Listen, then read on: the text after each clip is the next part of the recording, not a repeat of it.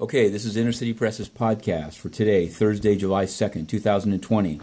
Uh, here in the Southern District of New York, we've covered 10 cases, but there was one, obviously, that got a lot of attention and had to do with the indictment of Ghislaine Maxwell, the madame of the now deceased Jeffrey Epstein. She was arrested this morning in New Hampshire, and there was a press conference at noon at the U.S. Attorney's Office. I went, and I asked a question of acting U.S. Attorney Audrey Strauss, and the question was as follows why would you charge Ghislaine Maxwell not just with sex trafficking, but with perjury, given that she could probably testify against co conspirators and be flipped against people larger than herself?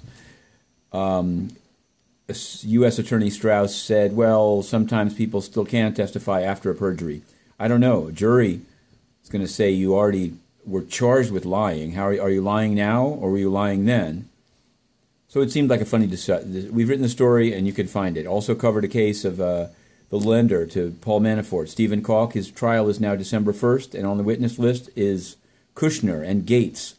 Also a case of the Cuomo quarantine challenged by a lawyer and a parent with a Central Park view. This was turned down. But at the United Nations, and we have to put this in here, since June 23rd, Inner City Press has exclusively exposed sexual exploitation uh, by UNTSO in Tel Aviv and we named the people Michel Antoine and Ray Milan. Now, today, the UN, without ever once answering a single one of our emails because they're corrupt, uh, announced to BBC and uh, and others uh, two unnamed people. And, and BBC's so stupid they didn't even name them because it's not their story. They're just playing the willing patsy. Meanwhile, Guterres covered up crotch grabbing by one of his cronies. You can find that audio on Inner City Press. We will not rest.